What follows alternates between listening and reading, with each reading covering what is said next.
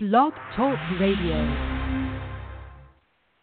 Hello and welcome, and this is Cynde Meyer, your weekly radio show host of the Spirit Seeker Hour brought to you by Spirit Seeker Magazine.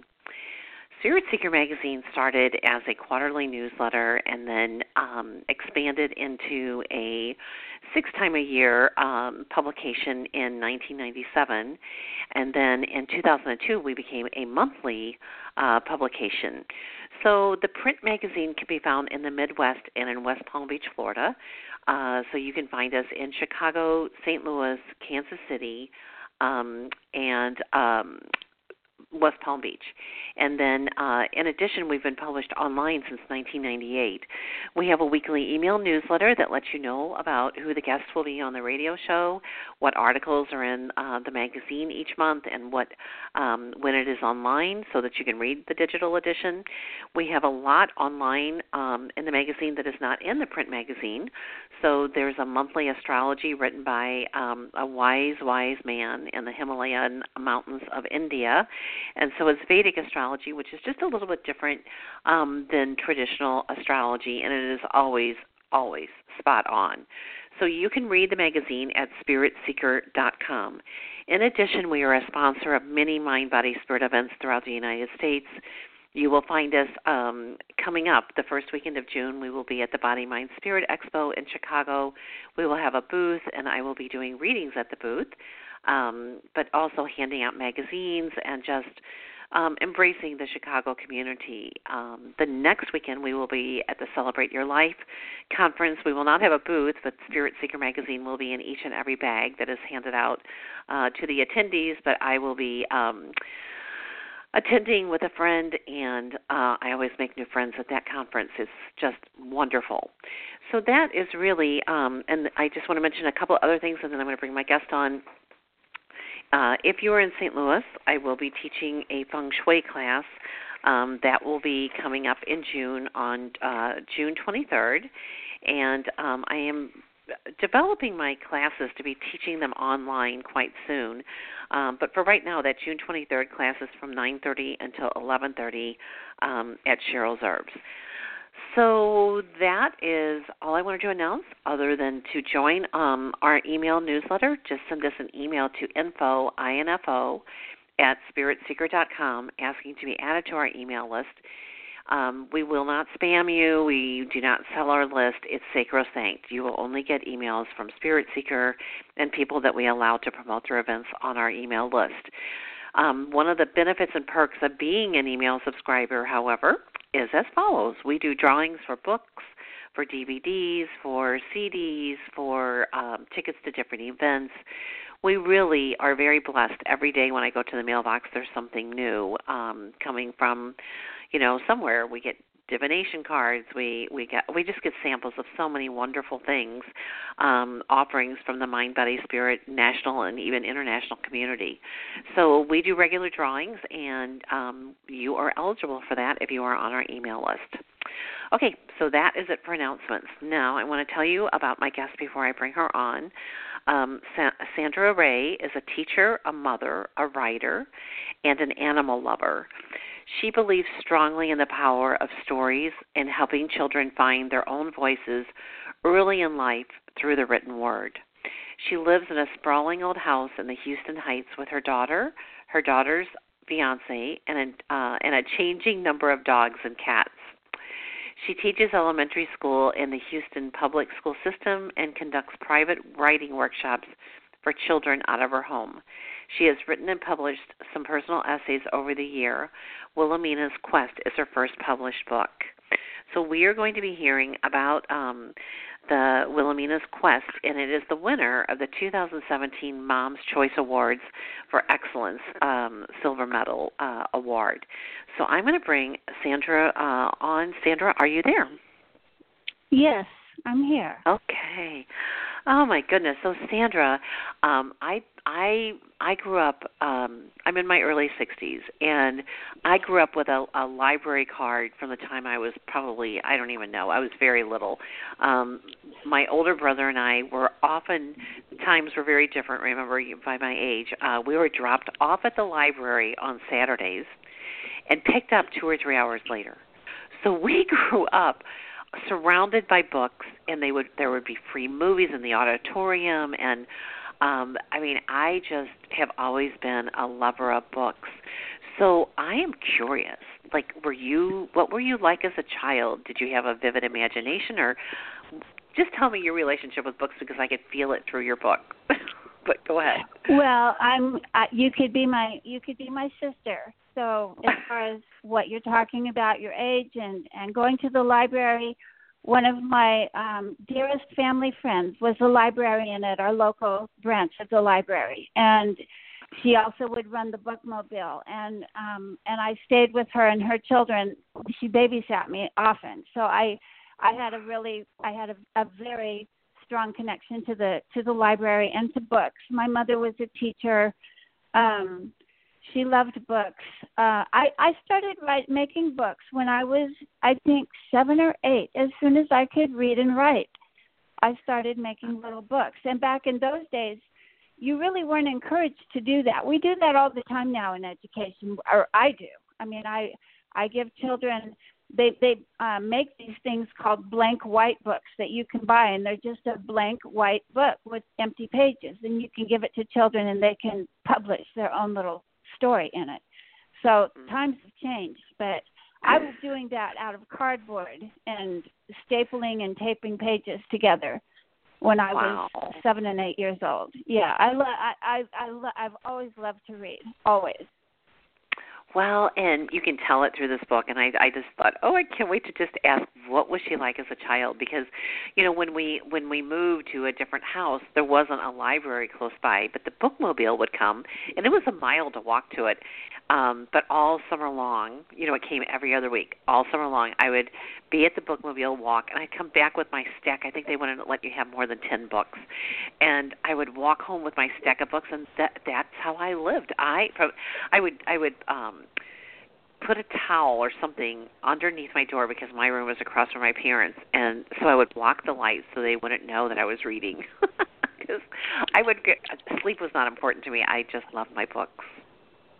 Yeah I was a real bookworm. I I used to hang over my mother's shoulder and read whatever she was reading and she didn't she didn't stop me from doing that. And sometimes it it probably wasn't even appropriate but um I, just read constantly all the time, and she yeah, never well, censored anything I read. She she taught middle school, and so when I was little, I was reading the books that the middle schoolers were reading.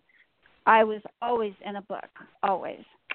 Oh my gosh. Well, I have not written a book yet, but I um that's on my definite definite thing and it just keeps showing up a lot. And you know it's funny i mean publishing i work with authors you know and i've done so for 22 years and i just have such an appreciation um for authors. But but your book the you know willowmena's quest this is this the very first book that you wrote and then there's the series that came out of it? Or uh, tell us just a little bit like how this came to be well, Willowmena's Quest is the first in what's turning out to be a series. I'm working. I'm almost. I'm kind of finishing up the sixth one right now, but the first one is. Um, start, I guess I started writing it. I want to say in January of 2016, and it really wasn't even a story at the time. It was just me free writing this this um this land of bleak was something that came up 20 years ago for me in a personal vision after Princess Diana was killed so tragically. I just saw her two little boys wandering across this this desolate plain, an endless desolate plain because they were motherless. And I could relate to that because I lost my mother when I was about Willowmena's age or however old we think she is, which I think she's probably about 12. So, um I I just I had that vision and it has stayed with me all these all these decades. And I found myself writing January of 2016 I think. And it just started to flow. And where there wasn't a beginning a middle or an end there started to be a, a beginning a middle and an end because you know every story has to have a shape like that. So um I start I started to get really serious about it and and it just started to flow. It what it was it was painful, but it was on, on the other hand, it it it um, it wanted to be written. It forced Mm-hmm. itself on me, and I've I've been writing every ever since. And I never know what's going to happen when I sit down to write in Bleak, but something always comes up. It's been the be- the greatest gift, really, because I've written a lot of personal essay, but I've never written fiction. Like, I, well, I've tried to write fiction, but I would say it wasn't any good, in my personal opinion. But um, this particular fiction I just love, and it's it's just been such a gift for me. The biggest gift Well, is when a little girl comes up to me and tells me that she loves Willowmena, and she clutches the book to her heart. That has been uh, such a yeah. I mean, it, when someone tells me that they love Willowmena, it's just such a surprising gift that I never expected. It's it's Well- really it's really precious. I mean, you know, uh, the story is, um, you know, it touches all ages. I mean, I'm an adult reading it, and I'm I'm like captivated, you know, and it's, I could just see a little girl reading this and just taking it to heart, just like you just described. And um, yeah, it's really so- it's a blessing. Yeah. So how interesting that it came out of the time after Diana uh died because you know we're with Prince Prince Harry getting married, um they're showing a lot of clips of that time and um and I just saw like a movie that they made, you know, it's it's not real, but it's about um his his you know fiance and him and they uh for her to her mother says um the mother of the fiance says i i remember what it was like for him you don't remember but i remember and then they show the picture of him right there with his mother right there you know the and um you know following the funeral procession and you know that was such a tragic time for all of us when diana died Yeah, those images were really they really captured your imagination. They did mine. And Mhm. that's that's when the whole vision of Bleak was was born and it never really left me alone. So, it's the perfect name bleak you know it's yes. the land of bleak so um so how did willowmena come to be Uh, you know i mean just just tell us how this all happened anything you want to share because um i love the name the land of bleak it just says it all like you know like you know there's this word called onomatopoeia that like they call the sun the gloaming when it's setting so to me the land Yeah. of bleak is like an onomatopoeia you just know what it means when you hear it Well, that's funny because when um Satyama was interested in, in helping me publish it, they I had I had named it the Land of Bleak, and they just they totally balked at that. They they were like, "Oh no, that's too dark." So it's interesting that you like it, but and I've had I had a little sixth grader tell me that she loved Bleak. She didn't know why, but she just loved the setting of Bleak, and so you know people have different reactions. But I guess that Willowmena, how did Willowmena come along? Willowmena is is um she is not she I, I don't want to overly psychologize her. She just she just arose in my imagination. She's someone that I I really admire. Um and she just wanted to be written. yeah So I started writing her. And she's Well- really she really is the the heroine or the hero that lives in all of us. Because the story of Bleak, the Willowmena's quest is all about facing adversity and and trudging through it. And um she's she's a figure of nobility and courage and redemption.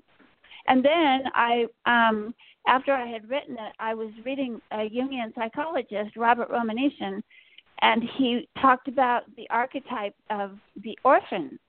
And I thought, oh my God, Willowmena is the orphan. She's a figure of grace who would meet you in your darkest hour and guide you home. And that's what we're all looking for.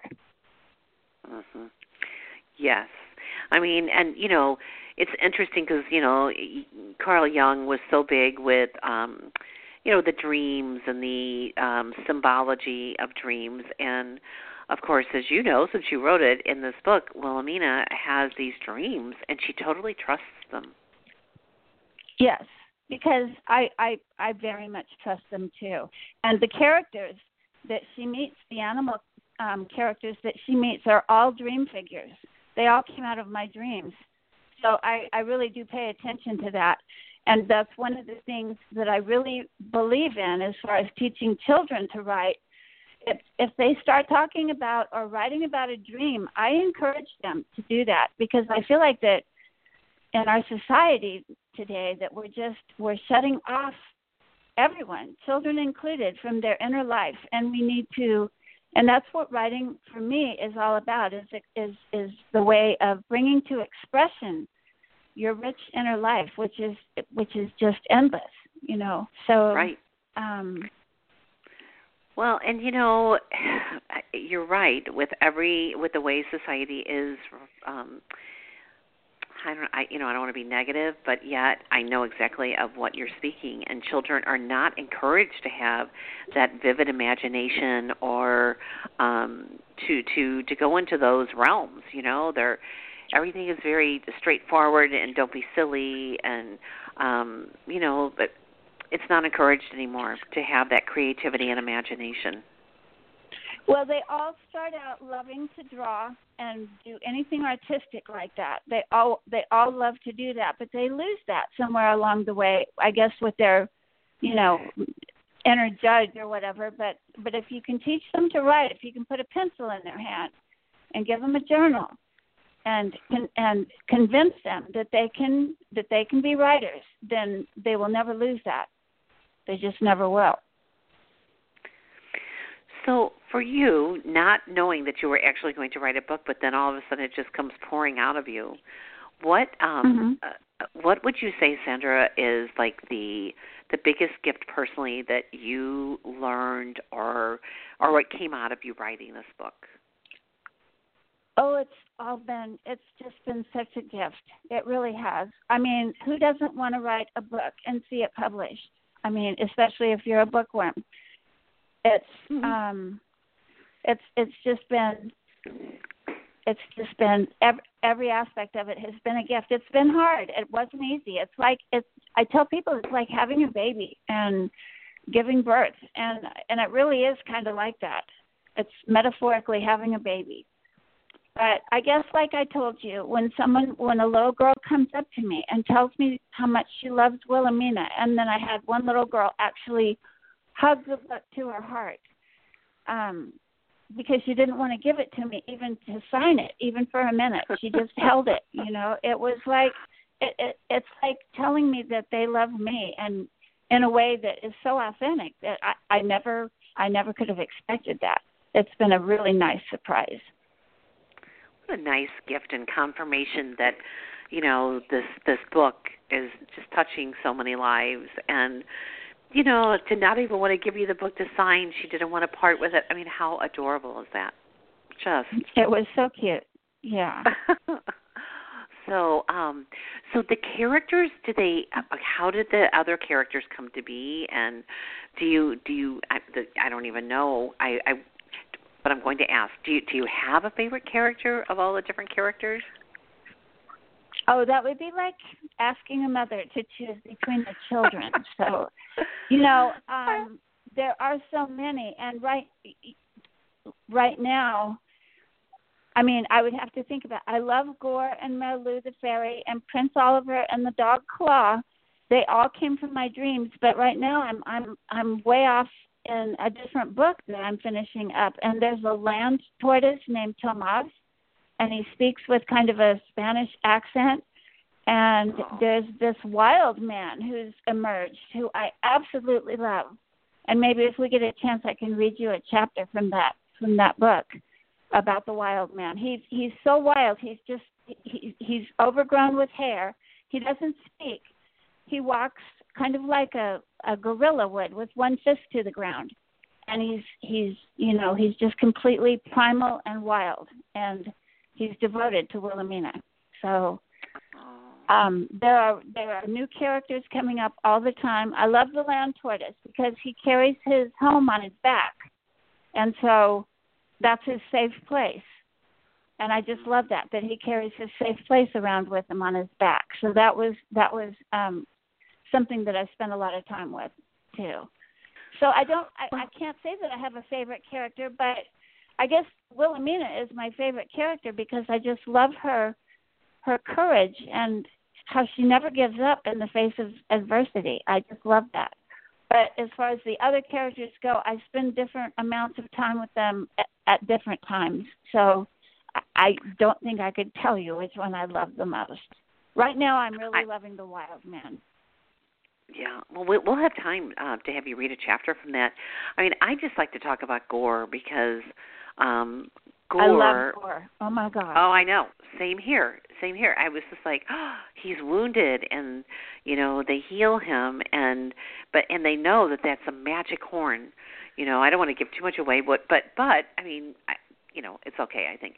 But it's like you brought in the magic of the animals, and then the exchange um between the animals and you know Willowmena, and how initially I loved how it was just by the eyes. They communicated with the eyes because you know they talk about in the land of bleak is you know the winds are so strong it can knock the thoughts right out of your head. I i thought that mm-hmm. was so yeah. I thought oh what a beautiful way to describe that. But then here are these this unusual crew the prairie dogs and everyone you know as they go on this little journey and of course our special fairy. And it's like there's compassion there's kindness caring. I mean i mean uh, it's so many things I hope so. I hope so. I love Gore, and I I was criticized by one editor who was who was I guess doing me the favor of editing the book after it had after we had pretty much finished going over the rewrites, and she said, "Why did she kill off the rhinoceros? He was the most interesting character of them all." And I thought, "Oh my gosh, she doesn't get it at all." you know? Right. Right. I mean, that was the that was the whole thing. He went off so that he would not put anyone else in harm's way, and I mean, there's so many layers to this book. Um, so, you know, what age group? I would think this would appeal to all age groups. I think it does. Like I said, um, this this was a real challenge for us when we were first talking about how we would market the book, and all that all that talk about marketing i i don't i i just don't like to even talk about it but you have to. And um i was told that we should target it for like ages 12 and up. But the little kids liked it too. So and then grown-ups liked it too. And like i said before this is this story is for anybody who has a i mean it can be for 8 year olds who anybody who who can read. And I, I even have second graders who are who at the beginning of the year were very precocious readers and they could read it. The only thing is is that some of the some of the the harder um scenes like Gore's death, I know I'm probably giving that away, but he does die, um, might be a little overwhelming. So a parent would maybe need to be involved with that with that choice of whether a child should read that or not. The famous mythologist Joseph Campbell said that that we should not water down our fairy tales that we should we should keep the violence in them because they provide like a matrix with their with within by by giving us a story that holds all of these things children can can understand and cope and hold these difficult concepts mm-hmm. because of the story you know? So i i think that the story is really for everyone but you know, parents should always have a say so about what their child is. Re- they should know what their child is reading. If it's too upsetting for them, then you know, obviously you don't want to traumatize a child. But really, it is for everyone, including the child that lives within every adult too. Which is why you you responded to it the way you did.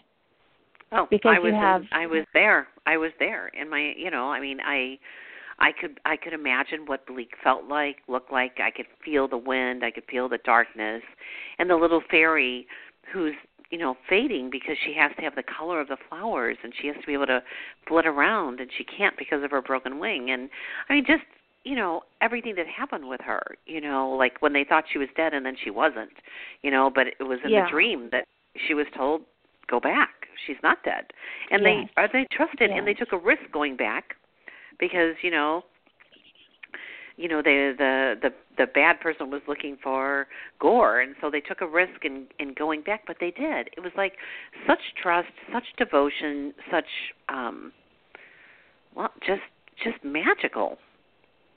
Yeah it's like i said it's um i think everyone has a hero or a heroine that lives within them and I, that's what this story is about and we all have to go we all have to trudge through bleak at point in our lives. A life that is not lived partly in the fire is no life. Or i guess what do they say about the unexamined life isn't worth living? And and if you're going to live the examined life you must go through the fire. You must walk through bleak. Everybody. You know? i've heard it put differently but i like the way you just described it. I've i've heard that you know sometimes the children who have total idyllic childhoods and then when they hit middle age then it's no longer idyllic. And they're like what? They're not prepared for it you know? And mm-hmm. um and then other other people who have this whole charmed life and then they hit you know middle to to late age and they're just like devastated with how how things are not as they imagined. But but but I like how you said you know with the uh the unexamined life. And um so so this story really I mean, I could see mother, you know, not just mothers, parents and children reading this together. I mean, it just felt like it would be like one chapter for each night, perhaps. Um, that, read it out loud. That would and, be lovely. Yeah, I can't you see that? But I also can see your this being read like you know in groups in a classroom. You know when they have story time and you know um, I can just see a lot of different ways um, for this to be shared with children. So was there something in your background, Sandra, that um I mean, I know you you you mentioned, you know, after Princess Diana died and, you know, you felt that um felt what her sons were feeling and so many of us in a different way, but was there something in your childhood that made you capable of going this deeply and writing this? Well, like I said, I lost my mother tragically when I was 12. And so I'm a motherless child like Willowmena. And okay. I guess that while I say that this book is for everyone, it's it's very pointedly for mother for motherless children, and they come in all ages.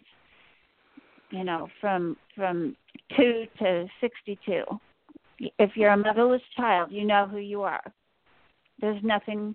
There's nothing like being a motherless child. Nothing. So that that's what what this really arose out of. It's very difficult to lose your mother when you're a child. Yeah. I mean, no matter no matter what, when someone talks of it, you can just see it. You know, like when they describe it.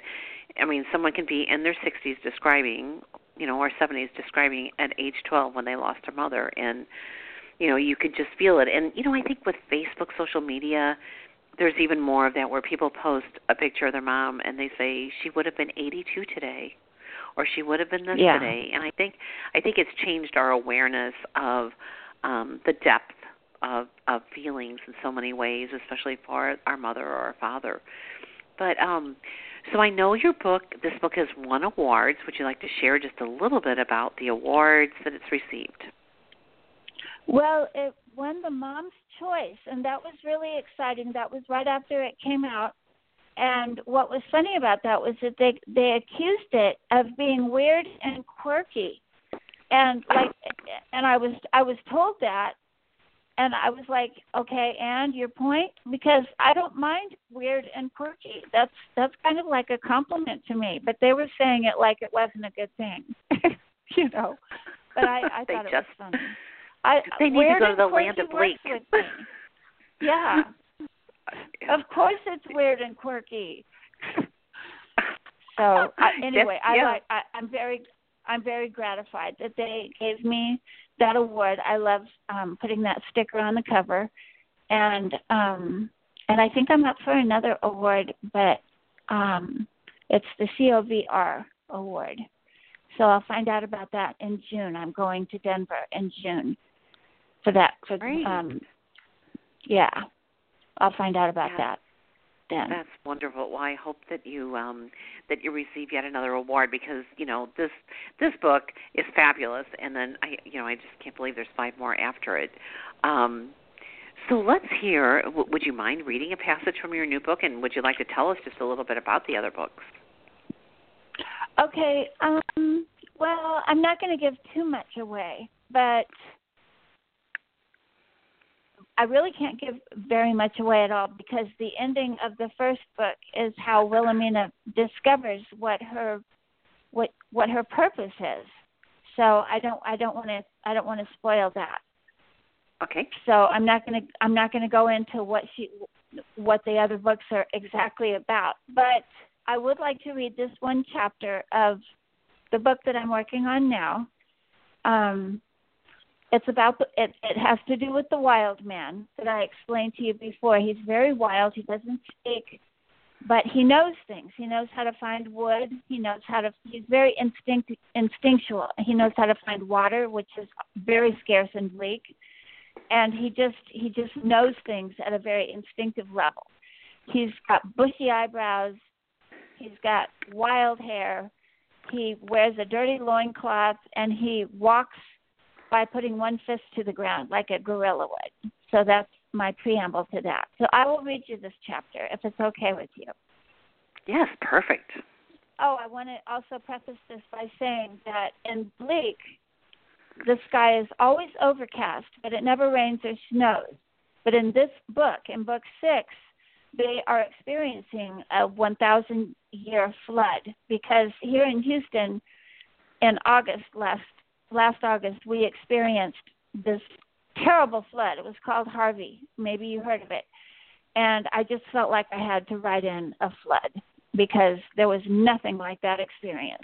So, in this particular book, Bleak is experiencing. First, I was going to call it a 500 year flood, and then I thought, no, I'm going to call it a thousand year flood. So, anyway, okay, here we go. Okay. Willowmena, Donovan the duck, and the wild man are sheltered under the overhang of a large boulder they have found in a wide space in the mountain path. The wild man has found wood again, astoundingly, though wood and water are not as difficult to come by in the mountains as they are on the plain. Still, they are never plentiful, and Willowmena is grateful to have a fire. She is even more grateful for her friends, these new friends, whose presence she never could have foreseen. Yet here they all are together, and she couldn't ask for more in the way of companionship. She has become quite attached to them both, but particularly the wild man has stolen her pure heart. She cannot say why, but she loves him profoundly. What suffering he has been through, she cannot even guess at the magnitude of it. Eons it's been. More years than anyone can count has he been in the land of Bleak. She would know more of him, his story, for Willowmena, and maybe for you too, story is everything. But she knows she must be patient. Without patience, nothing unfolds as it should, especially a story. Willowmena sits across the cozy fire from the wild man. The duck dozes peacefully, his head turned backwards, his bill nestled in the feathers of his back. The rain has stopped for the time being, and of course the wild man doesn't speak, not with words anyway. But his eyes are so expressive, Willowmena thinks she can see his whole story there. She has glimpsed part of it through the magic of the horn. She would know more. For now, it is enough just to be with him. There is the warmth of the fire, the security of the little camp. It is as close to a home as they may get for now. Willowmena finds herself filling the silence with a song. It is a mournful little tune, and she knows not where it comes from. She sings it sweetly and purely with the high, clear voice that only belongs to the girl with the pure heart. It goes like this, though I cannot do its beauty justice the way Willowmena sings it. Where is home? Lost and alone, on a barren plain, without a name. Wanderers are we, as far as the eye can see. Alone, we yearn not to be so alone, for home. The wild man gazes at her with that almost brutally honest way that he has about him. And then the strangest thing occurs. He opens his mouth and howls, and a tear runs down his cheek. The sound of it is most unnerving, quite unearthly. Willowmena stops her song abruptly and just looks on as the wild man howls out his sorrow. It is nothing she would interrupt, but it is difficult to witness.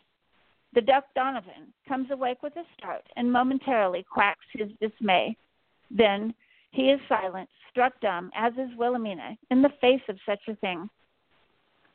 Presently, the wild man quiets himself, and it is still around the little camp once again. Willowmena cannot be sure, but she thinks she perceives a certain new calm about her strange new friend. He seems ever so slightly less wild, she thinks. But it could just be her imagination. Truly, he is a mystery. And that's the end of that chapter. Oh, so listeners, you now have a taste, a tiny taste of um, Sandra's writing style and how she weaves her story.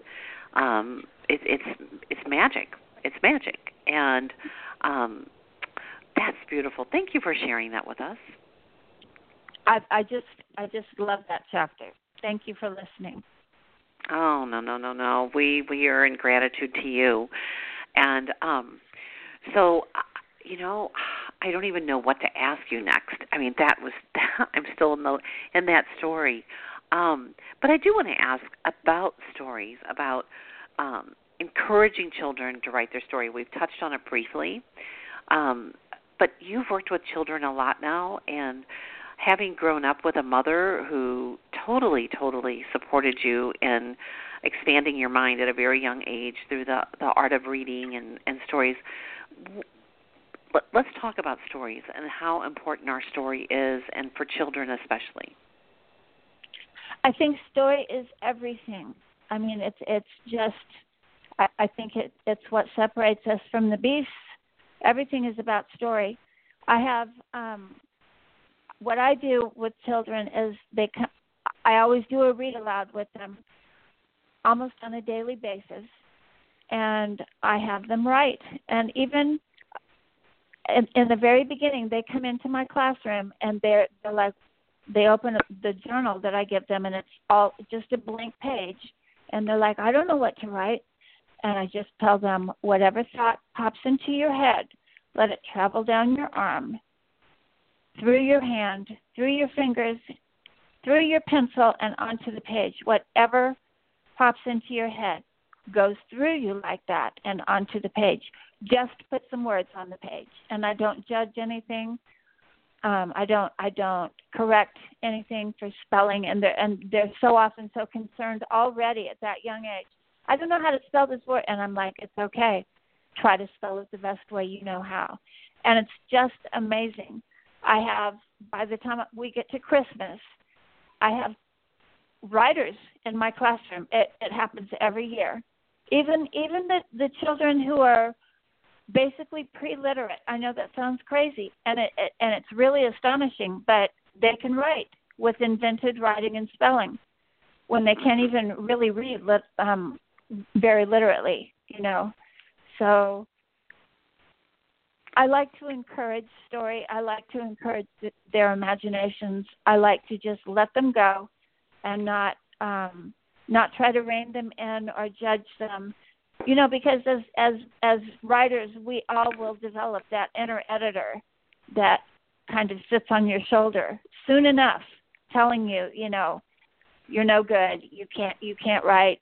That's not a good word. You know, that's what why so many writers complain about about writer's block because they have that inner editor trying to tell them that they can't do what they know that they they do know how to do. Does that make sense? Oh, absolutely. Um, I, you know, many years ago, I came across Julia Cameron and the Artist's Way, um, and yes. and the Artist's Way evolved out of um she never really planned on writing that book. I don't know if you know that I interviewed her once and she um she developed this with with a friend and then uh, I mean I think it was her fiance and then he said you need to take that and make it into a book. And what what the book does is you the first assignment is to go pick out a beautiful journal. You know, normally you're an adult when you find your way to a book. Because I can remember um I had to go um away for a month to do the work that I was doing for a, a deep deep personal growth seminar. It was in 1994.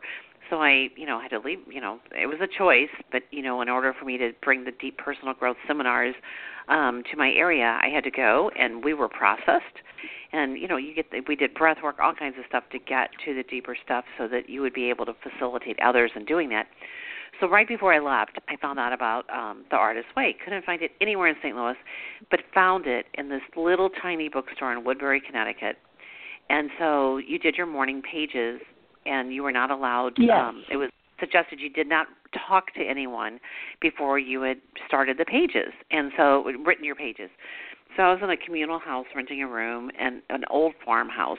And there were I think 6 of us living in the house and everyone understood and so they would nod to me when I came into the kitchen to get my coffee or tea in the morning and no one engaged because they knew she needed to write her pages. And one of the first assignments, you know, as you started was remember a time when you were like doing something musically and someone made fun of you or you know just they they said whoa or you know you were singing and you know so they went through all the artistic uh things singing um you know dancing writing all the different things where someone stopped you by um by what you're just describing. I don't know how to spell it spell it to the best you can. It doesn't it just just write it. Do the best. You know and i think yes. i think that that inner perfectionist or that critic when we're criticized and we have that woundedness memory with it and then i mean how many times have people been squelched from that? Yeah and it and it shuts down the the inner life which is everything.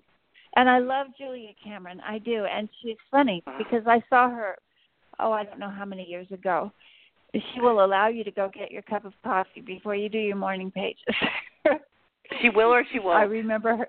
She will. you may okay. have your coffee before you do your yeah. morning pages. I oh, thought she was, was she was she was a riot. She was good. Yeah. Well, and it was such a transformative time in my life. I was going through a divorce and you know, my lawyer was yelling at me saying, "You can't leave your children. You can't do that right now. You know, this is going to be looked at as abandonment." And I'm like, "I'm so sorry. If I don't go, I can't do the work that I'm being called to do. And and so then yeah. he's like, well, you know, when can you come back? And I looked at my calendar, and the time in the program was May 18th, and um that's interesting. That's tomorrow, isn't it? And uh this was Yeah. in 1994. And so the lawyer's like, "Well, I can't represent you that day. I already have, you know, like a court case." He says, "You'll have to have my son." And I'm like, "Great. I like the son better than him anyway." And um his son and I shared the same birthday. I know, so it was all lined up, right? But, you know, I mean, it was just one of those things where full faith, just like, you know, Willowmena with her dreams, you know, it was just something I knew you know soul level work this lifetime. I knew i just knew i had to do it. And then when i um you know to be there for a month and have the Artist's Way with me every step from the day one it was just it was just quite profound you know just quite profound. Yeah. You talk about that inner knowing and that that's we all have that. We have that that gut inner knowing. And and yet so many of us can't hear it or cut off from it or we ignore it when it speaks to us. right. So I don't Yeah. I, I think that by writing Willowmena I have I have just made that much more accessible for myself. That inner knowing and and knowing that I'm on the right path, that I'm I'm doing what I'm supposed to be doing, you know. And it's such a it's such a gift to be able to live your life that way. Well, and you know, Sandra, would you um, just like a little snippet, just like reviewing uh, the children that you've worked with and encouraging them to be writers? You know, if if one particular child comes to mind with with their writing story, um, just would you share that? I mean, we already have had a little bird's eye view into you as a child, getting the pieces of cardboard and making your pages and putting that book together so lovingly, you know, and now now starting with children with this white journal where you know they get to create their story. But is there a story you know that you're just like, oh, this is what this is all about? Oh, I'm trying to think. Well, I'm thinking of um one of my students. I don't want to say his name. He's not my student now. He's gone on to another grade, but um he had very severe learning disabilities. He had no long he he he couldn't keep things. I don't know if it was his short-term or his long-term memory, but he couldn't read because of this memory obstruction that he had. Very he was um his parents were Hispanic and didn't speak English, and they they they were living in poverty, and uh, he had to go to, with a special ed teacher every day, and nobody really held out very much hope for him, and finally, by Christmas, I looked at his journal, and he was writing prolifically. I mean, it was it, I don't know if somebody who wasn't a second grade teacher could have read that, but I could, and and he was expressing himself, and yet he could barely read, and it was very moving to me. That that's one story I have. Most of my little writers that come to me in uh, for the private work here at my home um, are very intelligent. They come from um, very supportive higher socioeconomic situations at home.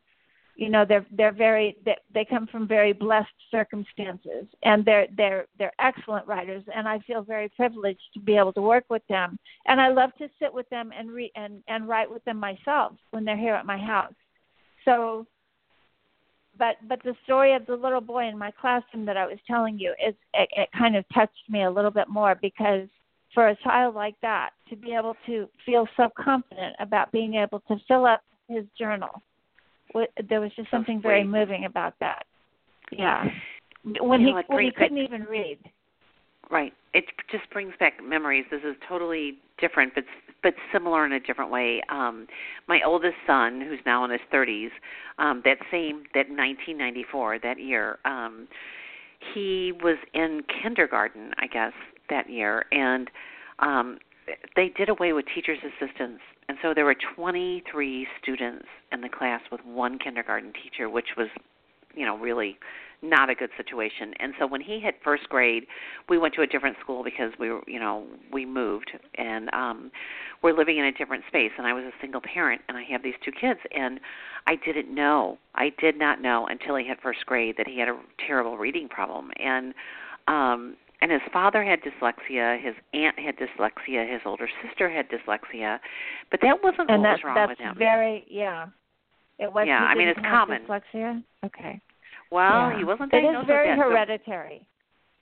So, right, and so interestingly enough, by us changing schools, there was this teacher who was working on her master's, and she picked ten children, and those ten children she worked with um, they went to special classes with her, and they would he would come home with his little you know like Ziploc baggie with the words, and then he would have to put them together to create sentences.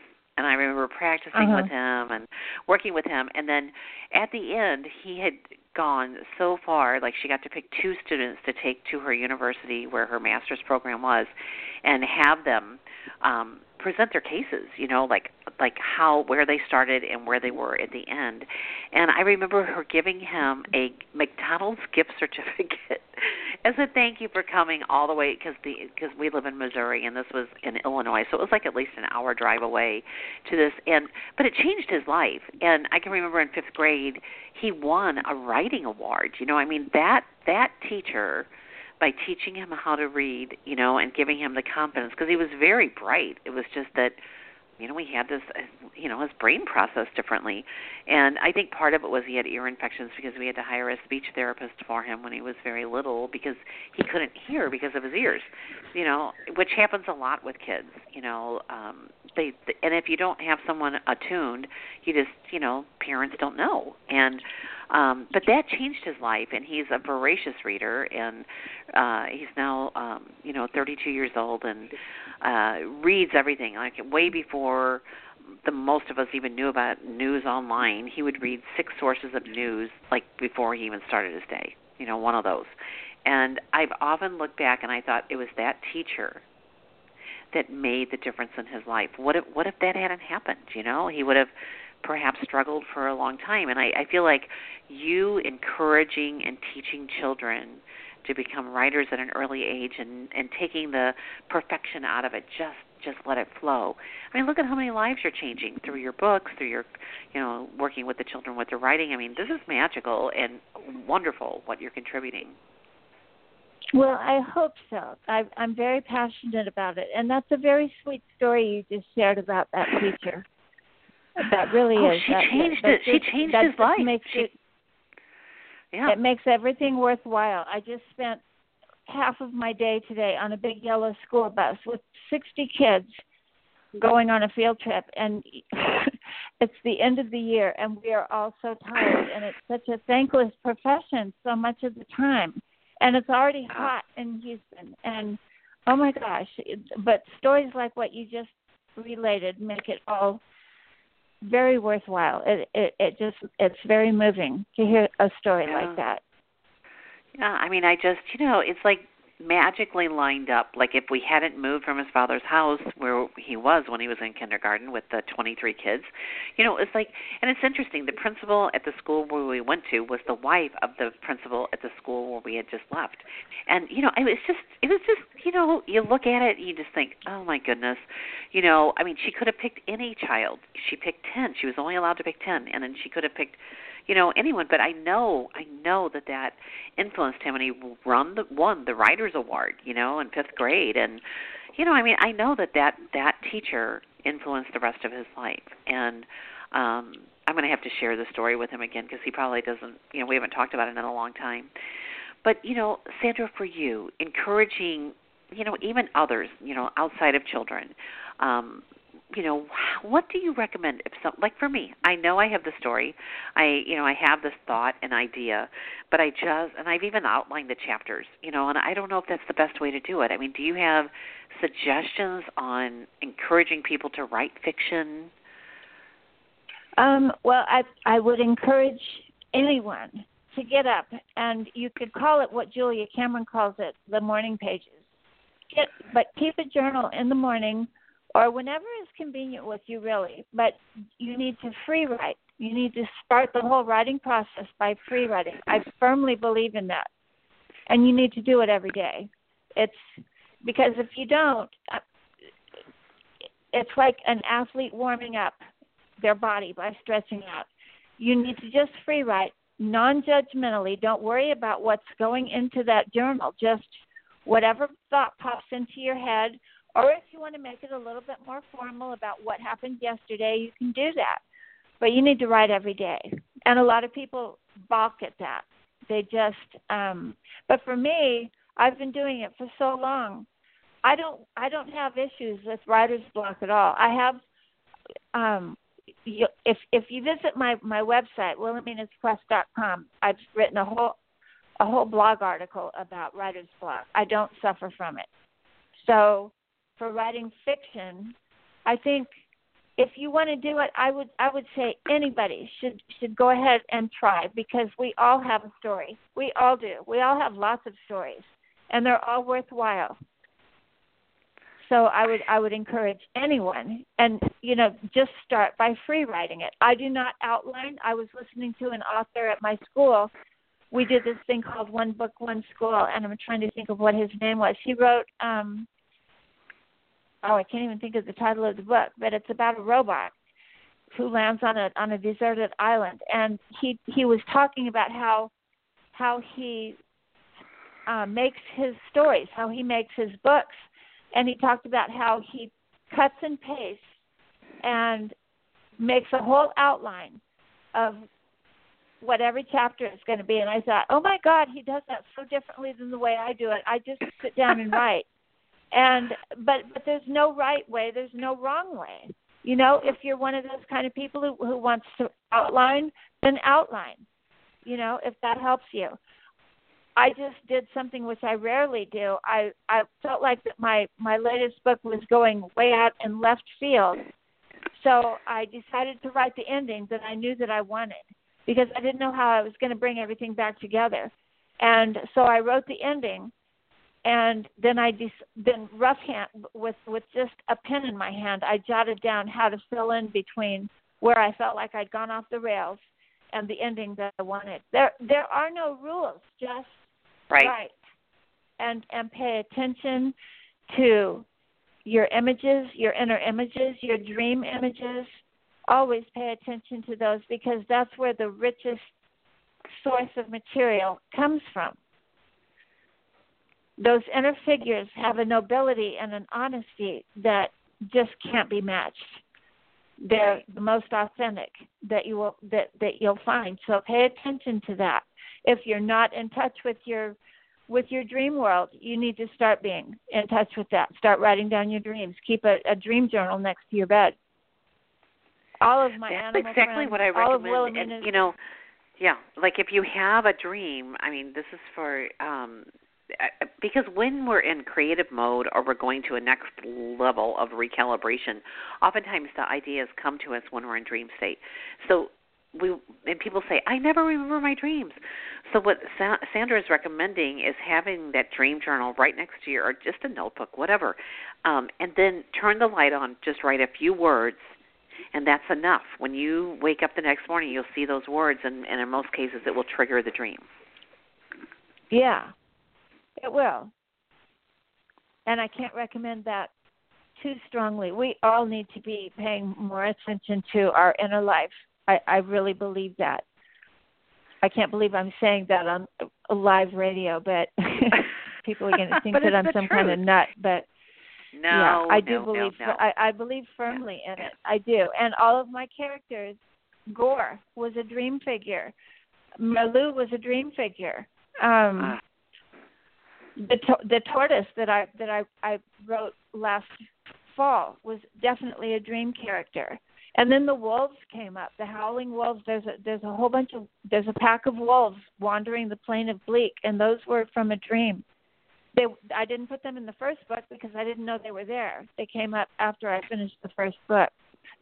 But yeah, all I of really- these, all I- of these. I- Um, I was going to say I like the prairie dogs. I love the prairie dogs. Yes. I, know, I don't I don't great. think that they were maybe they weren't from a dream, but I do love the prairie dogs. I really love Scout, the the one who um helps Willowmena the most. He knows everything that's going on in Bleak, if there's anything to know, you know. Right, right. But he Yeah. just loved this motley crew that showed up, and they and the big thing in the land of Bleak is to share your water. And Scout's like, this is Yeah. the best water in all of the land of Bleak, you know, and and that's their Yeah. way. Like with the prince, you know, like here, drink this water, it will make you better, you know, like when you know the prince could not That's even all they have. because he That's was right, that's right, yeah. Right. It, all they have Right. is water, and so it's it's the highest form of polite manners in Bleak to share your water. It is. Okay, so Sandra, I know we can find your book through Satiama. So satiama.com, S A T I A M A dot com, but I know that it's also through um other places. Can they find it on Amazon or what is the best way for Yes. them to find these beautiful books? They can find it on Amazon. They can find it through my website, which is Willowmena's Quest, all one word, dot com. Um, and also, I'm I'm thinking of trying to do maybe bring in a virtual writers workshop for children on my website. So you might want to just pay attention to my website, which is willowmenasquest.com. It's really nice. Um, but yeah, Amazon, uh, Satiama, my website. It's it's not difficult to find it. Okay. It's not. All right, so we have one minute left. What wisdom can you share with our listeners? Just this last morsel, you've given so much in this interview, and I really want to thank you for being my guest and being on the Spirit Seeker Hour. So, what final words of wisdom, just anything you want to share? Um, I would just say that everyone has a story, and it can be difficult to unearth that, dig it out, but it's so worthwhile. And everyone can write. We can all write. So if if you've ever wanted to write, if you've ever wanted to try to try your hand at fiction, trust that. Listen to it, and pay attention to your dreams and your inner images and just sit down and write something every day. Just something. It's so good for you. It really is. So healing. So thank you. Oh my goodness. So listeners, you have been uh, listening to my interview with Sandra Rhea, author of Willowmena's Quest. It is the first of uh, a series of six uh, books at this point. And um, remember this is a podcast, so the minute it is finished, it is available to listen to at any hour of the day or night. So, Sandra, thank you so much. I just really thank you for your gift and sharing your gift with the children and sharing your gift with all of us with your writing. So, thank you for being my guest, and um, keep a, keep Spirit Seeker uh, apprised of everything that you're doing.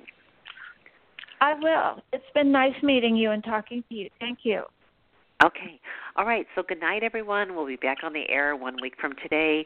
Remember, info at spiritseeker.com has to be added to our email list, or you can go to the spiritseeker.com and there's a newsletter uh, uh, form there that you can fill out, and then that will alert us to add you to our email newsletter. Whatever is easier. So thank you so much. Have a great week. And uh, Sandra, once again, thank you so much for being my guest tonight.